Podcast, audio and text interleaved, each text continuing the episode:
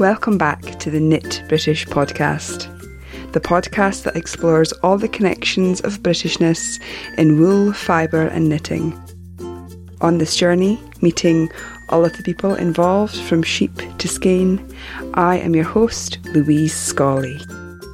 Knit British, love local wool. Episode 90 is sponsored by our woolly mucker, Mazzy Fotley. AKA Maz Knitter on Ravelry, Mazzy describes herself as a keen allotment gardener with a caffeine and yarn addiction. Currently, she's knitting a Williams Gansey as part of a fascinating project that you can hear a bit more about later in the show when I chat with Mazzy. Thank you, Mazzy, for supporting the Knit British podcast and being one of our woolly muckers. Hello, and welcome in to episode 90. Episode 90. 90. 90. We're almost at 100. My goodness. How are you? I hope you've got a whip. I hope you've got a drink. I have got some tea, builder's tea in my Knit British mug and have just demolished a king size Twix before we came on air. Not ashamed to tell you that. It was awesome. Thank you for coming back. And if this is your first time coming to Knit British, then a huge welcome to you. I want to start by saying thank you, thank you, thank you a million times for your feedback and chat and comments on the last episode from Uist Wool, which was two part episode. If you're used to our normal schedule of a podcast every couple of weeks, then you might have missed that because I had a podcast out on the 21st, and then the very next week I had episode 89 from Uist Wool out, and that was out in two parts.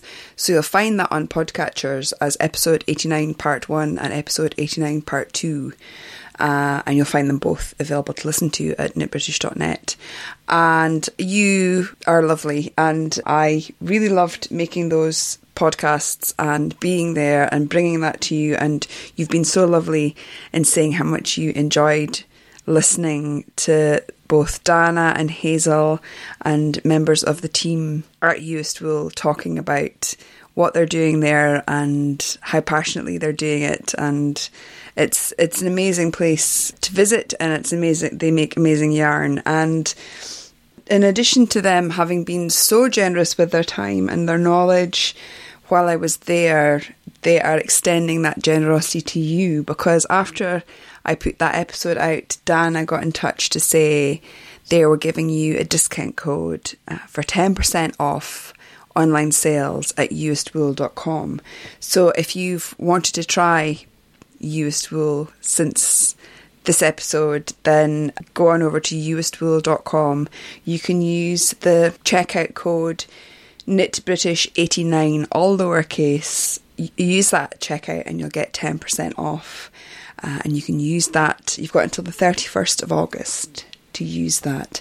Thank you so much, Uist Wool, for that. That's in, that's incredible, and I may have partaken of that myself, uh, for I have a Nora cardigan in my mind by Elizabeth Smith, uh, which would be incredible in the yarn that I've bought from there and the yarn that I brought back from my travels. So special cardigan, special yarn.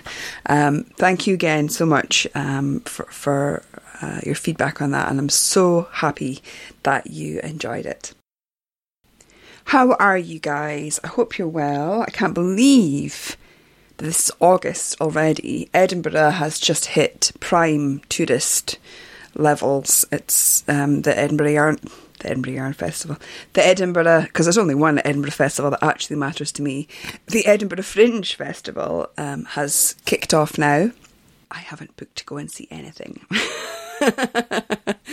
I am one of the inhabitants of Edinburgh that um, gets really complacent about Edinburgh Fringe Festival, and there are some fantastic things to see, absolutely wonderful things to see, and things that I do want to see, I have to say, but I just haven't got around to booking anything because the thought of the busyness and all of the people and even just how difficult it is getting from A to B in town when there's so much going on um, puts me off slightly.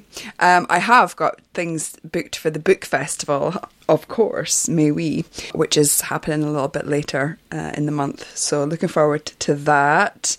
And trying to get things knit and get things finished. I got to the point this week where I was like, I'm so behind on all of the things that I wanted to knit, have knit by this summer, and the things that I just whips that need sorting.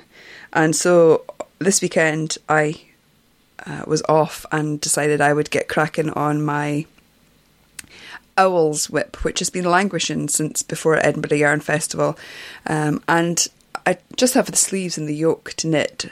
Although, having said that, started to got the body finished and um, up to the armpits, then realised I didn't have the right size needles to do the sleeves, so it's stalled again. But my intentions are good, you know, my intentions are very good.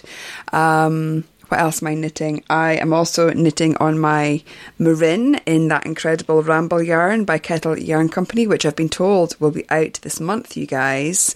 That incredible Shetland and Romney that I spoke about last time, or two episodes ago, really now.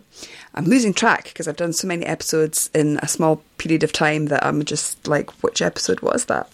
So, so yeah, cracking on that, but realizing with the mods that I'm doing, I'm going to need more of that yarn. So I'll have to wait till it comes out um, to get some.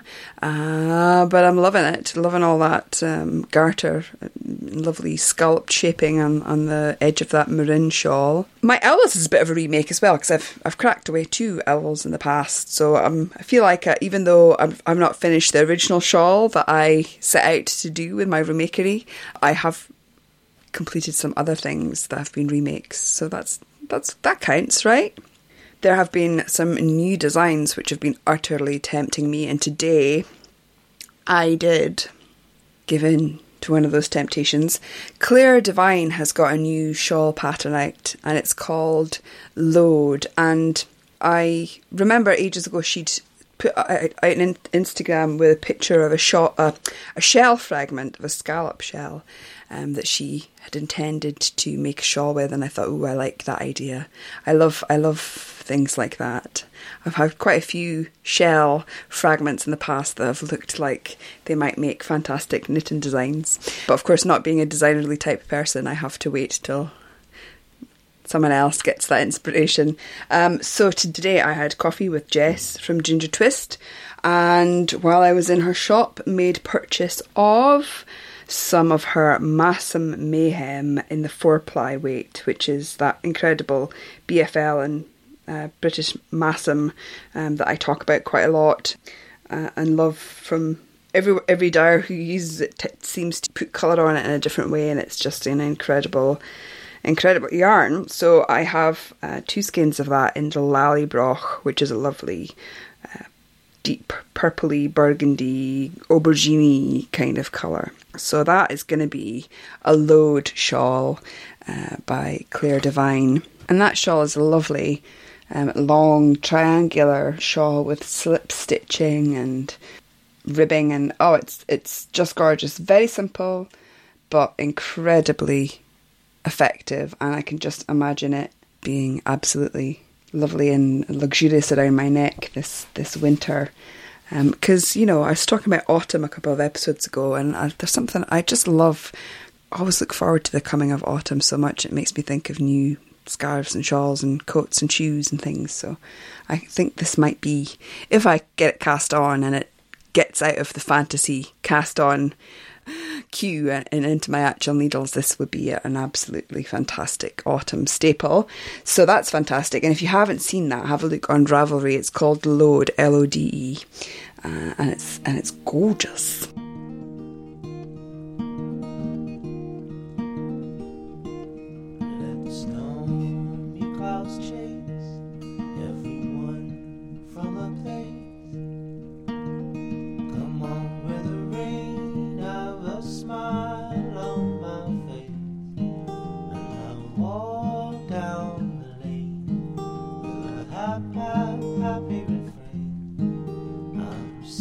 I had a very um, interesting press release this week from the lovely Susan Crawford.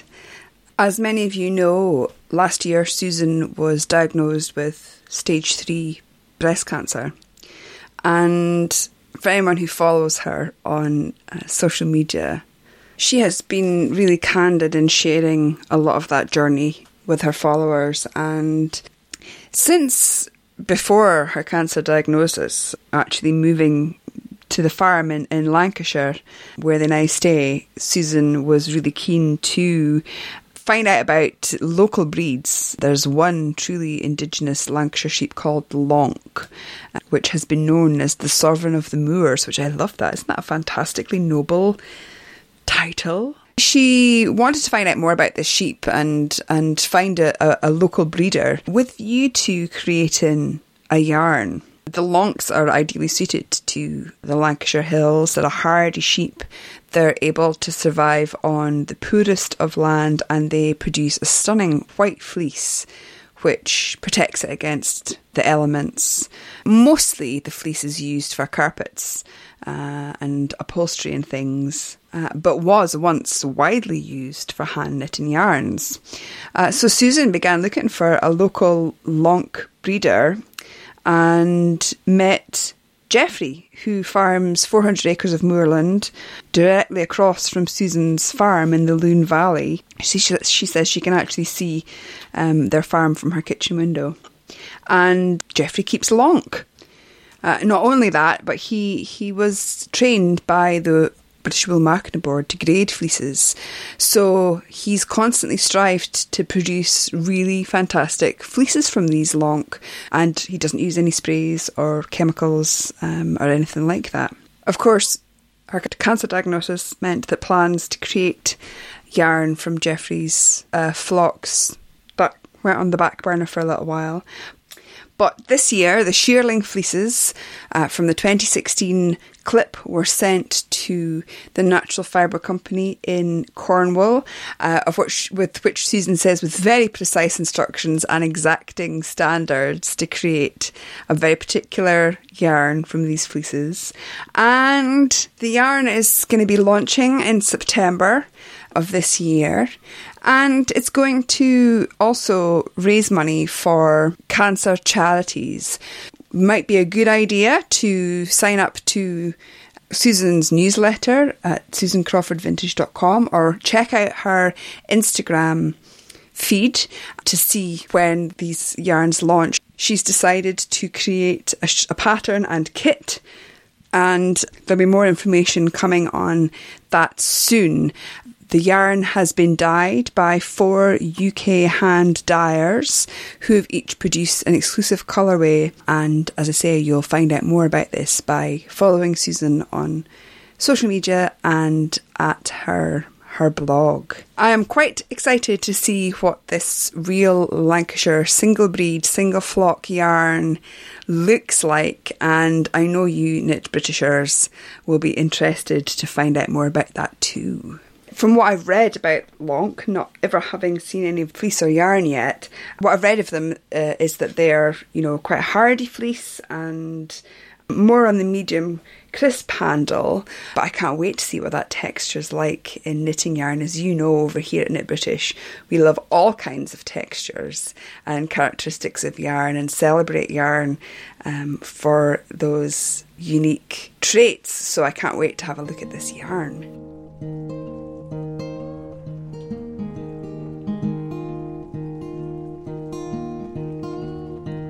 I have some awesome ladies on today's show. You might want to put a pot of tea on, or a pot of coffee, or a cocktail, depending on what time it is, I suppose, um, and join us for a chat. Later in the show, I've got an interview with Frankie Hughes. Uh, you will doubtlessly know Frankie from her work with John Arbon and also her incredible design work, which is featured in Pom Pom and Knitting Magazine and and also in Edinburgh Yarn Festival's Wool Tribe magazine. And uh, we're going to talk a little bit later. We we talk about Frankie's background and we, t- we talk about her design work, we talk about working at John Arbon, and we get totally geeky about wool. Um, so you've got that to look forward to. First up, though, uh, it's time to meet our woolly mucker. And it was awesome this week to chat with Mazzy, who is Maz Knitter on Ravelry. Uh, I've known uh, Mazzy via Twitter for quite a wee while now, but this was the first time that we've actually chatted and it was just so lovely to be able to talk with her. Um, Mazzy was rained off the allotment that day, so it was a really good time to sit down and talk about our Woolly Mucker questionnaires. So the questions are what's the first thing you remember knitting and the last thing you cast off? And the other question is which yarn and pattern, not necessarily used together, would you want to pass on for others to try and what makes them so special? And it was really funny because Mazzy confessed that while she realised the second question was very much about inheritance, she couldn't help but turn it into her desert island luxuries, if you will. Also, Mazzy's current whip sounds utterly fascinating. She is knitting a Gansey for the Blyth Tall Ship project, uh, and this is something that's been going on for a wee while now. There's links in the show notes so you can find out more information about it. Uh, but basically, there is a an expedition undertaking a historic voyage to Antarctica in 2019, and the project leaders have researched the background of the fisherman's Gansey and developed a pattern specifically designed for the crew of this tall ship who are going to be taking that journey. Um, so that's very interesting, and there are links with the show notes um, so you can find out more about that. But here are Mazzy and I on a rainy Wednesday morning having a good old chat.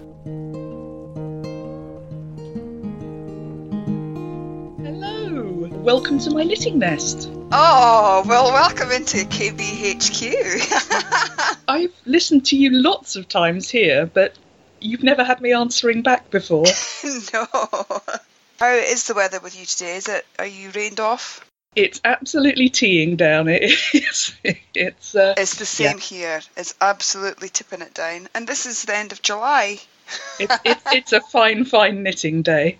It is, but it's good for the plants. Exactly. Yeah. So what yeah. what do you grow, Mazzy? Well, I do most of my growing on allotment plots. So it's mainly veg, but it's a mixture of veg and various pollinating flowers and uh, a few things just for the whimsy of it. for the whimsy of it. How well, lovely. I've got I've got a pet cardoon, which is like if you can imagine an artichoke on steroids oh, that's allowed to go to seed and flower. It it's just enormous when it's. Uh, that sounds incredible. and there's, there's no good reason for growing that. I've never blanched the stems and eaten them. It's just. Uh, and is it just... is it quite a nice thing to eat? Have you ever tried it before? Um, you, you are you are supposed to actually be able to blanch the stems. You don't eat the flower heads like you do on an artichoke, but uh, oh. it, it's a very statuesque plant. I bet. Sounds like it on steroids. Wow. well, you know, one of the things I like to ask, uh, put out at the beginning of the show, is to say what you're working on just now. Well, I've actually got it beside me at the moment, and it's a bit of a mammoth endeavour. It's probably the uh, certainly the, the, the biggest thing or, or, longest knitted thing that I've ever done. Really, it's um, it's a Williams Gansey for the Blyth Tallship project. Uh, if you've heard about that. No, do you want to? Well, do you want to tell people a little bit about it? I'm no expert on it. I just stumbled across it. Someone brought it to my attention, and I thought, that would be a thing to do. Um, it's a restored tall ship, which I believe is going to recreate a voyage that took place in 1819 to discover the Antarctic landmass.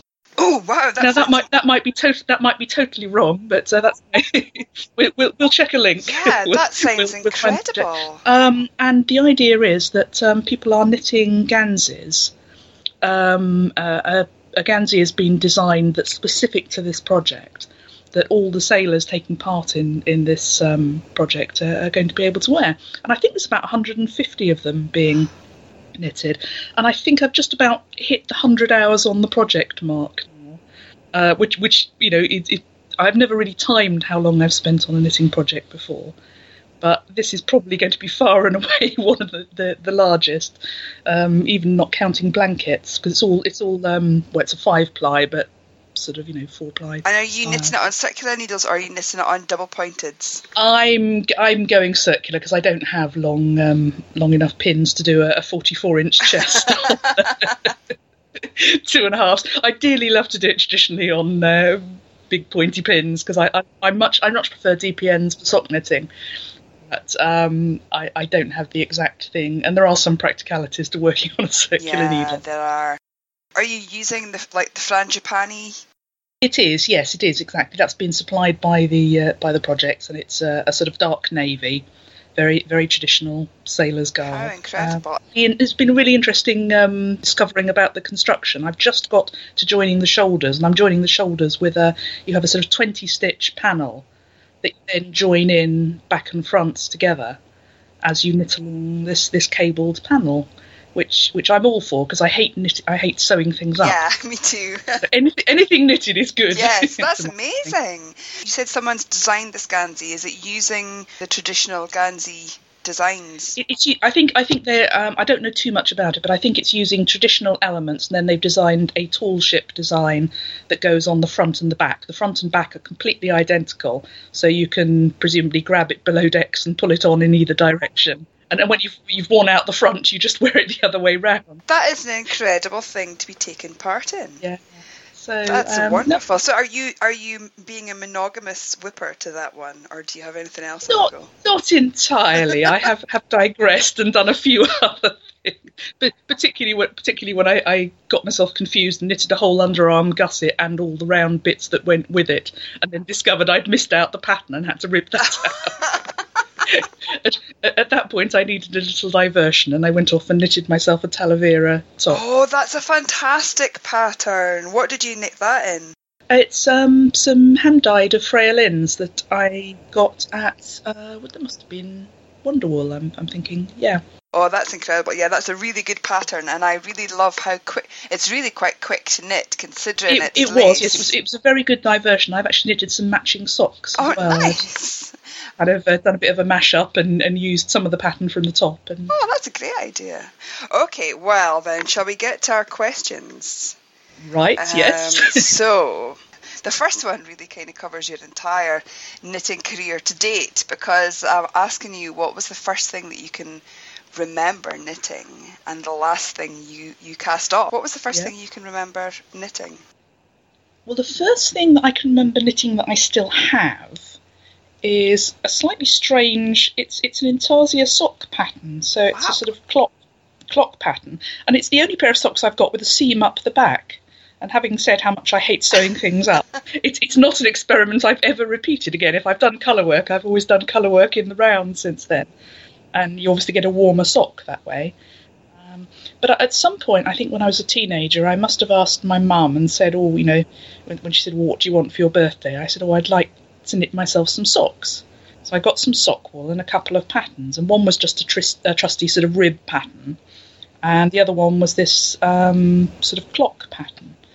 And I still have the socks, and they're looking at the worst for wear. They could do with a good heel darn at the moment. they, they, but they are over 30 years old. They must be. Do you remember what you made? What, whatever came from the, the local haberdashery shop in the village where I lived, which was almost certainly a commercial, you know, sock yarn with some nylon in, uh, which is why they've lasted so yeah. long. But and you still wear them, you said. I still occasionally wear them for gardening, yeah, and, and that was the sort of template. I've, i had lots of rib socks. Unfortunately, I started to throw some of them away before I learnt how to darn, which was a bit nonsensical. Because um, I've got one sock which uh, which was made with leftovers from the uh, the, the original pair. Oh, wow. But I, I seem to have thrown away one of them. I'm not. What was I thinking? I threw away one sock. So. And do you know where the pattern came from? I did have it. I think I've given it to a friend, but it was just a, a commercial pattern which um, was sort of slightly falling apart. And I think it's now with with a friend who said, "Oh, I fancy doing that," and so I, have I've handed that over. But that's amazing because you don't see very many patterns for a sock that's seamed now. Yeah, yeah, no, it, it, it, it was a strange thing. How interesting. So, how old were you when you learned to knit, Mazzy? Oh, I don't know. Uh, it, it, might have been under 10 or it might have been sort of young teens. I don't know. But my mother would have taught me. and I probably had the girl's companion to doing this, that, and the other. That I can remember having a, a dolly bobbin and doing the uh, the sort of the I cord. Yeah, so it must have been my mother, and I, and I don't know how old I was. Uh, I can remember knitting a, a top where I had really tight tension for the first side, decided it wouldn't fit me, and at some point my tension obviously slipped, and then the back was about one and a half times the size of the front. I don't think I ever bothered to wear that. So, okay, so what about the last thing that you cast off then? Well, this is quite embarrassing because the last thing I cast off was a bit of I cord that I'm going to use to replace a shoelace on a lace-up sandal that I bought in the M&S sale. I bought them and I thought I really quite like these. They're a sort of leather strappy sandal and they just had this rather silly cord that goes up and, and ties off. And I thought, why did you put that colour with those sandals? I can do better than that. So I'm using some bits of old sock wool to make myself an I cord. So cool. it's not very exciting, but that's literally the last thing I cast off a bit of I cord for my sandals. And what kind of things do you like knitting most? Are you are you more of a small project knitter, or um, do you like a challenge of a sweater or a bigger project? No, I, I, I do like I do like knitting larger garments. Although I do now have a drawer which has got a bit full, so, which is the problem. I've started hanging them round the bedroom. Uh, but I, I, have really enjoyed knitting socks over the years. That that's I've, I've, knitted an awful lot of socks, and I did reach a point where I said to myself, "You do need to stop knitting socks because there's enough of those now." Well, I can remember when I started following you on Twitter, and I think you'd just been to Shetland, and that was my first question: uh, what what colour should I knit these yeah. these socks in? Yeah, and you and you and you knit those fantastic Fair Isle socks, didn't you? I have still got those, but I wouldn't necessarily recommend using Shetland for knitting socks that you want to wear and go about in the world because I'm very, I am very tough on socks. Yeah, me too. And probably almost every time I wear those socks, I have to darn them if I'm honest. Maybe they need they to are, be they, maybe they need to be made a couple of sizes bigger and then felted a little bit to make them a bit yeah, more. they they are lovely on a winter's evening just to pull them on, you know, watching telly, or, or they'd make a great bed sock. Was it was it Foula wool that you used for that? Uh, no, uh, it was it was Jamieson's of Shetland, and, and I think that was probably following the, the first visit I'd been to go and see the mill um, at Jamieson's, and I was just completely overawed by uh, by the, the shop and the mill and watching them throw a sheep in the hopper at the beginning and out out the other end of the factory there are jumpers and Isn't sleeves. It awesome! It's such a great place to go, and it's incredible. Yeah, you're right. Just to, you go in there, you see all those bales of wool, and then you can follow follow it all the way through. It's it's amazing, and then that little shop is incredible yeah, no, you mentioned the uh, the Foula wall. Um, a few years ago, well, I've stayed on both Fair Isle and um, Foula. We stayed at the Bird Observatory on Fair Isle, and Foula again. It was lovely just to sort of see the sheep running around outside. Yeah, so and it was super to be able to buy buy the a unique selling point, I think, with with that yarn as well. Well, the fact that it comes from from a fantastic wee island as well, but um, it's it's incredible, and I, and um, you know every time they have more yarn, it sells out really quickly. You know, there's, there's a little group on Ravelry that people sit there going, "New stock in, new stock in," and everyone right. That's brilliant. Okay, so here's the. This is often garners more than one answer. What about if there is one yarn and one pattern, not necessarily to be used together uh, that you think other people should know about and that you would like other people to find out about and try, what would they be? Well, this is really, really difficult because, in a way, I, I end up reinterpreting the question in a selfish way because the question is really an inheritance yarn. Yeah. It's what would you like to give to somebody else? And the question I keep wanting to answer is what can I keep for myself? so it, it, becomes a sort of deserted island yarn, yeah. which is mine. What's the last one that they can wash away? and I, I, I have been slightly torn because it does depend on the climate of my deserted island. because if it's a, if it's a rather cold island, then I must say that the uh, the the Jamieson Spindrift, their uh, um, jumper weight, would probably be the answer. Because on a cold island, you could make some one. You could just spend the whole of your life doing different colour work, and such a choice of colours, and that would be really versatile. But on a very very hot desert island, that would that would not be such a useful yarn. And I'm not sure it'd make very good fishing nets either. No, I don't think it would. You know, woolen spun. It's not as hard. It's not as strong.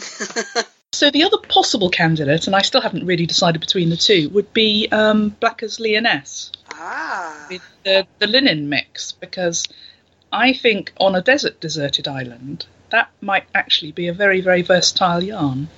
Um, I've knitted jumpers. I've even knitted uh, socks. So I've got a sort of light four ply weight top, and then I've got a jumper in the uh, DK, and I've knitted some little ankle socks in leftovers of the four ply.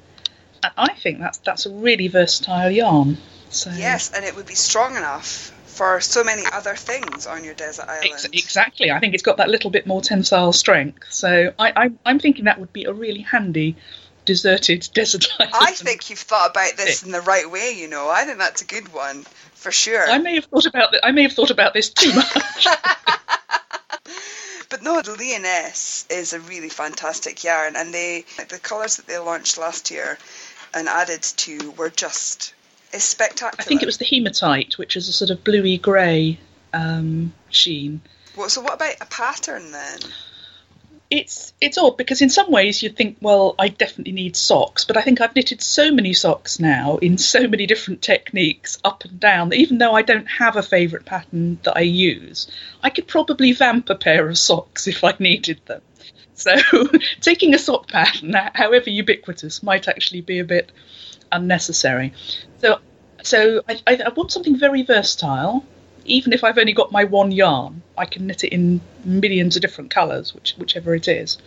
So I'm thinking that something I have already knit from, which is the Atelier Alpha Crazy Stripes tea pattern. Oh yeah. Because if I've got more than one yarn, or if I have to start cleaning, spinning the uh, plant fibre on the island, then very resourceful. It, it, would be extremely adaptable because you can use lots of bits of whatever you can find. Yes, build, that would be incredible. Build it up as you go along. It's um, for those people who haven't seen it. It's a striped tunic type pattern, but the stripes are more like waves. They they go in curves.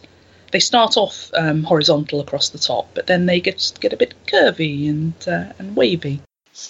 Did. Was it for the nature shades along that you knit that? Yes, yes, I did a completely natural shades one. I have done a small size one in colours, but you know, th- there are so many different colours you can do and so many different variations of that. I, I think that'd be really adaptable. It's probably, if you wanted some spare paper, it's probably the longest pattern I've ever seen because the different sizes. So you could write lots of things on the back of it. So it would be really handy for writing. You've thought of it all. yep. But is there anything else that you think that you would like other people to know about in terms of, of wool or or patterns that you just think deserve to be promoted a bit more? Oh, oh, probably, but you sprung that one on me. I did, didn't I? I know I'm cruel. I think the thing about patterns and, and yarns is just once you start exploring, it explodes. And that that's what I've loved about Knit British ever since I started following you, and then there was the group on Ravelry and the podcast. There is just so much to be discovered, and you know, every every time I find something, it's it's my new favourite thing, whatever it is. But that's it. There's so there's so much to discover, and I think that's the thing. I think when, especially when it comes to British rule, but you know, when you get the people who are like, oh, British wool isn't that all itchy and isn't that all brown, and then you get you get them over that hurdle, and they're like, oh, oh, well, there's this and there's that and there's this blend and that blend, and and when, once your eyes are opened to what's out there, then it becomes this perpetual journey of discovery and exploration. I love speaking to muckers. I love the different responses we get to these these two questions. oh, that's lovely, Mazzy. Thank you so much, and thank you again for sponsoring the podcast. And it's nice to be able to talk back. thank you very much for calling. Oh, not at all. Nice to talk to you, and, and hopefully we'll cross paths at some point. Thank you so much. We'll speak to you again. I'll listen to you soon, if not speak to yes. you. Bye. Take care. Oh, Mazzy, thank you so much for taking the time ch- to chat with me. It's so lovely to be able to chat with with um, woolly muckers. Now it's time to refresh your, your cup of tea. We're going to have another interview. This time it is with the fantastically bloomin' lovely Frankie Hughes. I have long wanted to chat with Frankie for Knit British. So I've kind of sent a tentative message and said, Do you think I could interview you? and she was very gracious to say yes. And as I say, it's absolutely long overdue because so many of you will know Frankie because of her work with John Arbon, and you may have seen her on stalls or seen her at the mill. Um, you will definitely have seen her on the John Arbon website and on their social media. Um, but many of you also know her as Francesca Hughes Knitwear uh, and her design work, which has graced the cover of Pom Pom Quarterly and Knitting magazine. Her first published pattern was in February 2016 and it was the Sweet Clementine shawl which was published in Knitting magazine and I saw that fantastic shawl at Edinburgh Yarn Festival that year and of course self-confessed hap addict um, it really appealed to me, and I just, but I just loved um, the colours that she'd used, and this olive, Oliver lace in the centre, and then a lace border, just gorgeous. Since then, she's published quite a lot. There's the Ormiston shawl, which was in the Wool Tribe magazine.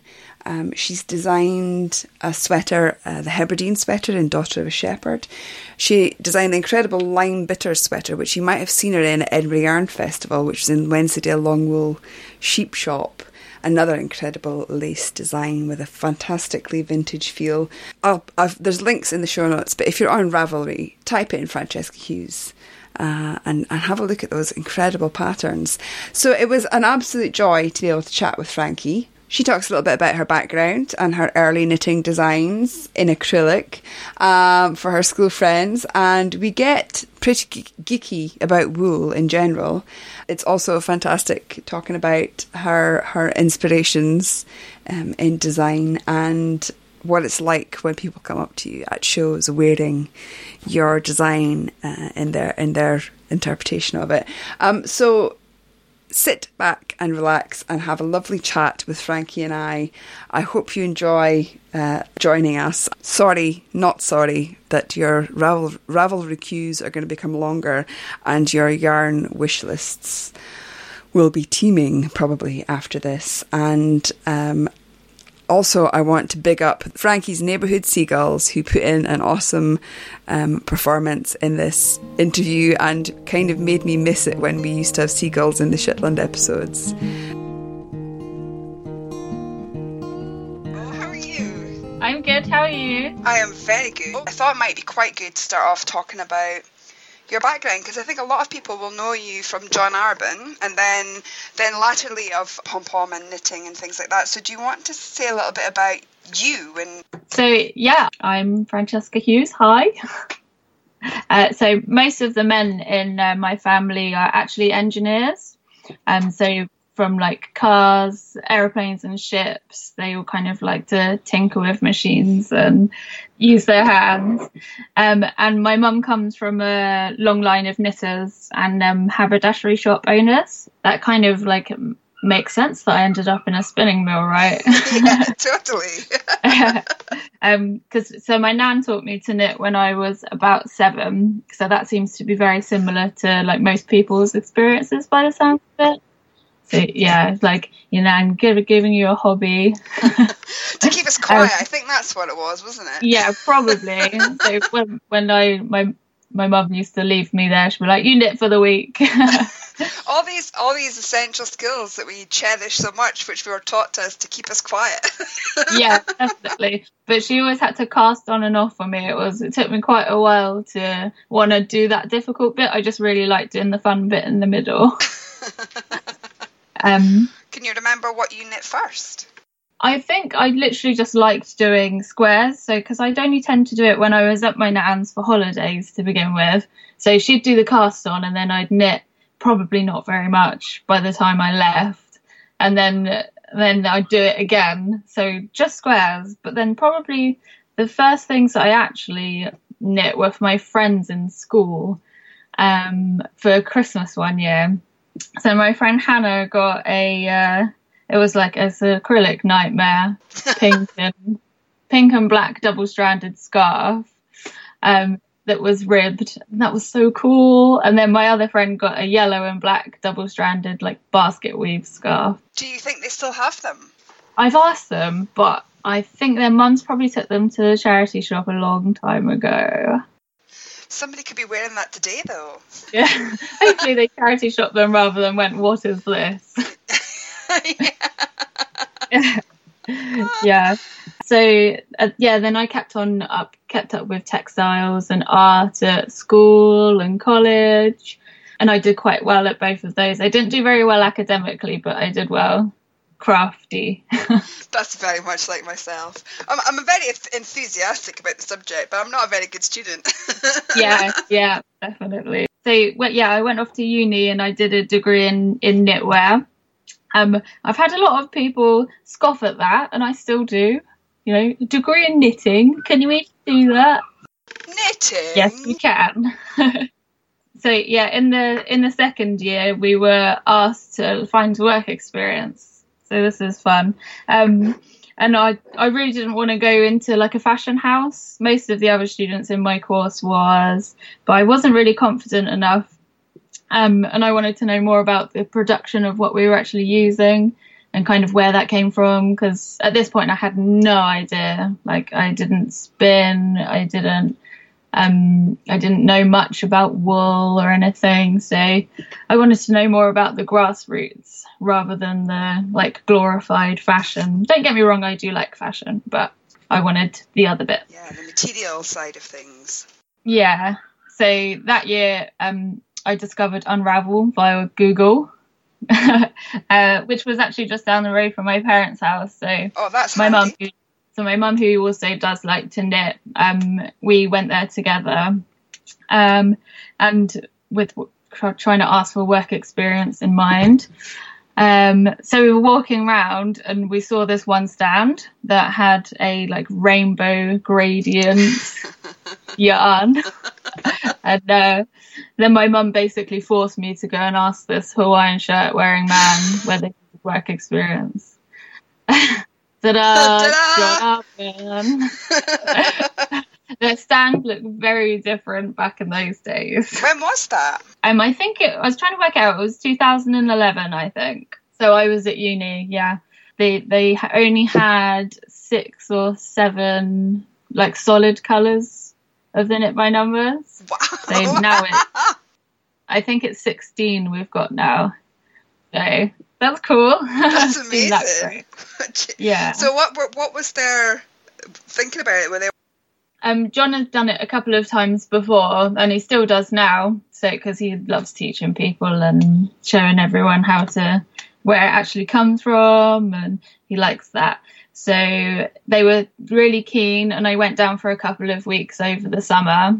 And then after that, I went down like every year after that, either for a holiday or I did some machine knitting for them because they used to sell scarves and ties.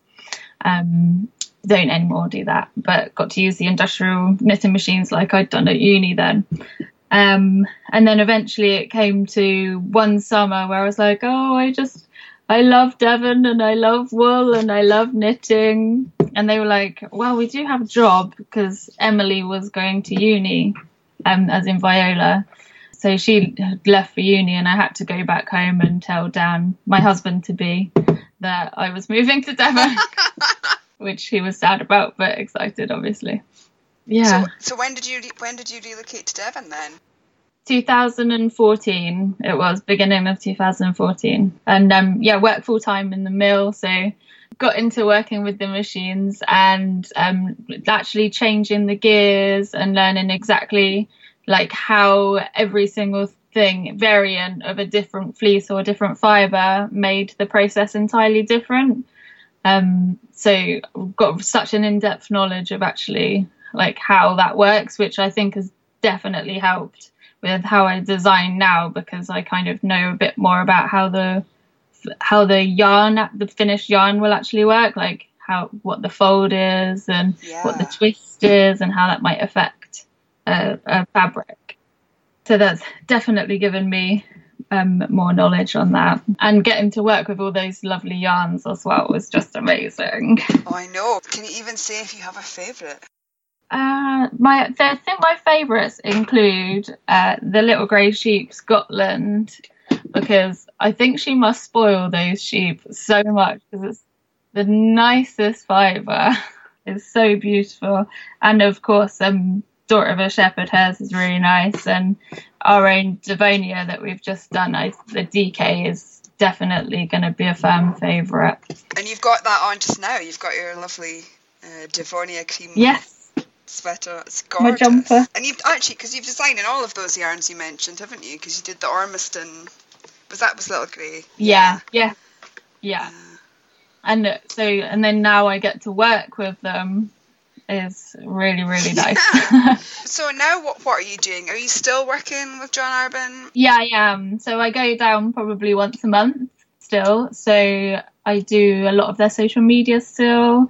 I get to go to all of the shows with them, which is awesome. So I've been going to like six, seven, or eight yarn shows a year for the last four years, which is so lucky. yeah, but half the time I don't actually get off the stand, but that's probably good for my uh, pocket. But it's it must be amazing to see people coming back wearing things that they've designed in the yarns that you've had a hand in creating, or in your own designs as well. Yeah, yeah, it's so it's so special. Um, knowing that I've actually been on my knees, you know, got injuries for a trapped finger or spent until nine o'clock that night scanning something because somebody's needed it to dye, and then they come back and they're wearing it. And it just makes it very worth it. So let's talk a little bit about your designing then, because that's exciting. And I think the first thing I can remember seeing of yours, I don't know if that was your first design, was the Sweet Clementine. Yeah, that was my first published design, which was just crazy. So that came about because so for personal reasons, so I decided to move to um, London because me and Dan had been apart for two years. So it was about time we, you know, got together again. Um, so then I went to London and I was like, I don't want to get a job in a, any old place. I've just come from a Devon spinning mill. So I was like, it's about time I actually take my designing seriously because um, obviously I'd always liked it. I went to uni to do it, and I'd been designing stuff the whole time I was at the Arbon's mill, but not publishing because doing something in all different sizes is very different to just doing it for yourself. Yeah. yeah. Um, so Sweet Clementine was the first published in Knitting Magazine, which was really exciting. And then my first garment was Velamo in Pom Pom, which was on the front cover, and I was like, that is my one of my life ambitions is to be in a magazine. So I'd done that, and then the second one was to be in Pom Pom, and then I'd done that, and then it was on the front cover, and I just couldn't control myself. so, what inspires you when you're designing? Um, what are the kind of things that you feel compelled to put into your designs?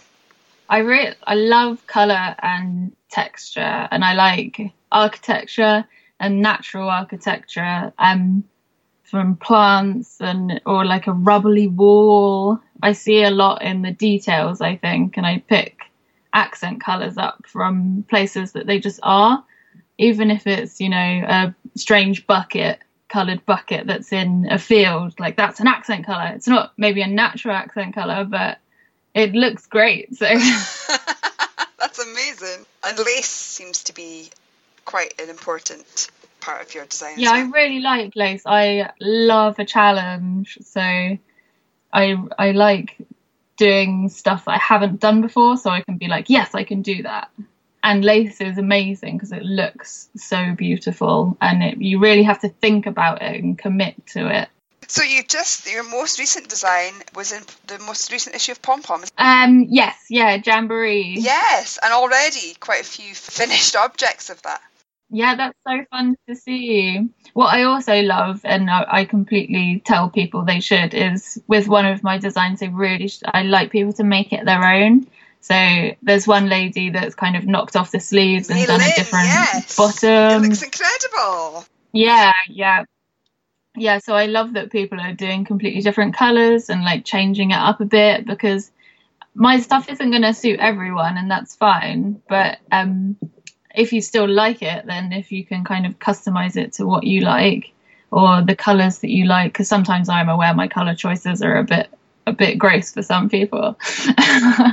so you do it in a neutral or make a sleeve shorter or make a body longer and the amount of people I've seen doing that is That's good really because nice. I always think whenever I modify something, I think, oh my god, if I ever meet the designer, they're going to be like, what have you done to my sweater? It's really nice to hear that. That you're like, yeah, do it, make it your own. And Yeah, no, definitely because we're you know we're not all robots. We haven't come off of a bear belt, so I think that's why I started designing anyway. Was because I always just wanted something different to what I'd seen. So I might like some stuff, but I was like, oh, but I actually just kind of want a color punch here, or I want a cable here, and I hadn't quite seen that. So I just wanted to be able to do my own thing. And did you think when you were making that acrylic pink and black scarf that this is what you would be doing? I think in my wildest dreams would have I, but I don't know. I, I was into like clay and a bit fine art as well back then, and uh, actually I really liked um, kind of changing clothes and probably I did more like more fashion. But I think I thought I was a punk slash emo kid, so it was more like Ted denim Yeah. and um, that kind of patches. Oh, patches, patches and pin badges, they were the coolest. Yeah, exactly. Pierced ears and no, all of that. Because you said there that you you know your dream was to get a design in a magazine and then to be in pom pom and be on the cover. What is next? Do you think for your design work? My next tick on the on the box would be a book. Mm. And is there anything in the pipeline that you can say about, or Yeah, we're gonna. So with the Devonia that we've just done at John Arbon, um, I'm working on a collection. So hopefully that's gonna become a book. that is awesome? That is yeah. incredibly awesome. So I've done all my designs. Um, so I'm just gonna get knitting. So they're all kind of 20s inspired because um, cause the color range is inspired by the tapestry artist Jean Lurçat. Because the colors are from his tapestries, I've looked into 20s fashion, and there's going to be a polo shirt, which I think I'm most excited about. Oh wow, that is Yeah. awesome. Your designs are so like, oh my god, when can I cast that on? Oh, thanks. I do like to think that I'm being quite forward and making it more accessible to be different, not to kind of just have a plain cardigan. And, and obviously, the plain stuff is lovely as well, but I've never tend to have done plain, so I, I like to do all over lace or like lime green and and that vintage feel, which is, I think, fair to say, in all of your designs, is just awesome. And it's the jumper that you've got in now. As soon as I saw that, there's something 80s sailor chic about it to me, and Yeah. that's so something that sort of sold it to me. And I'm like, that is awesome. But you've made it so contemporary and so fresh, and I think that's what people love Oh, about it. Do you feel like do you feel like a lot of people know you more now from things like pom pom, or is it mostly from I think all of all of the regulars from John Arbon, because we've known each other for years now, that's really nice. So they know me from that. But then a lot of people are surprised because they know me as Frankie. I'm just Frankie that works at John Arbon, and then they find out that it, I'm actually Francesca Hughes as well that has done these patterns, and then they're like, oh. What I really like about being on the stand is I am just Frankie, and people are just normal and we just get to chat yarn and wool and I get to fondle their beautiful jumpers and shawls and be like, oh my god, this is amazing. Because we're all just absolute wool geeks at the end of the day. Yeah, definitely. I know you said about favourite wools earlier, but what's been your favourite John Arbon or otherwise that you've designed with? Or it's so hard. It's like oh choosing a favourite god, child. that's so hard. So like my, I think my three favorite yarns are probably quite similar because they have kind of the same feel. So like I said, the Hebridean and the Gotland and Wensleydale. I think they're my most three favorite fibers, and they're all quite similar in their drape luster. Yeah, the luster. And there are other things as soft as merino as well.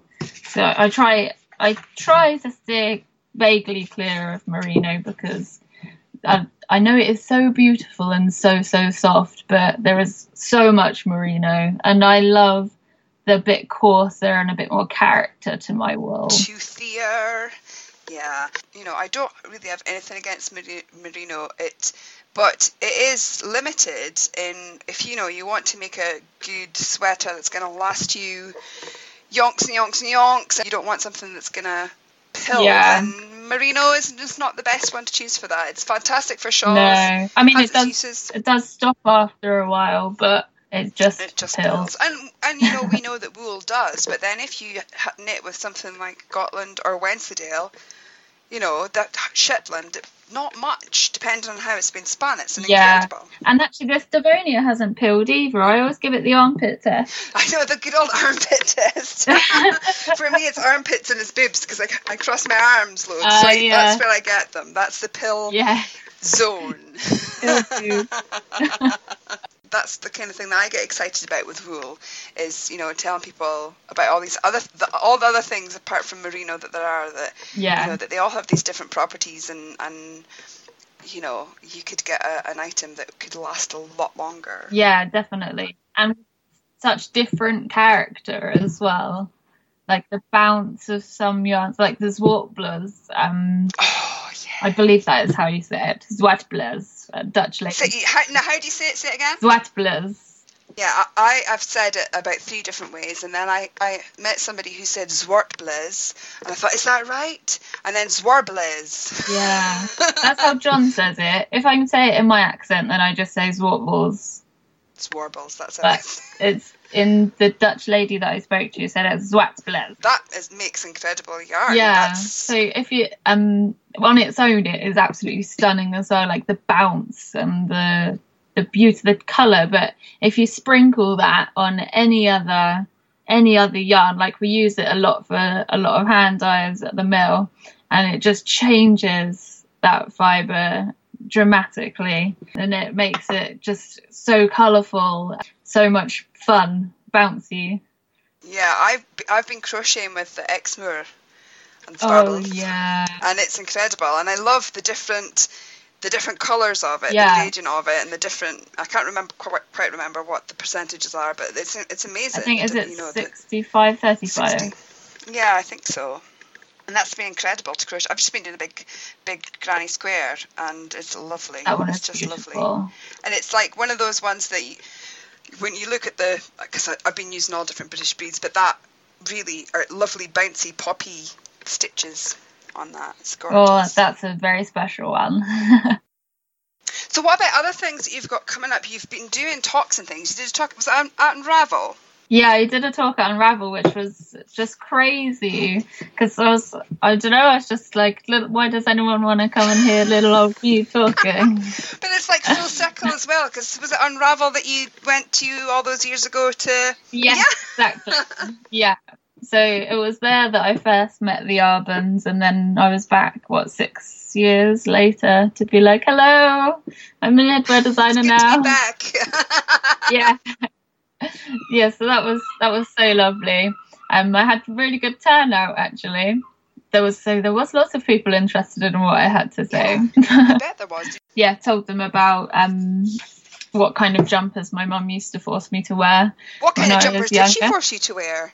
there was this one in particular which was a polo shirt funnily enough.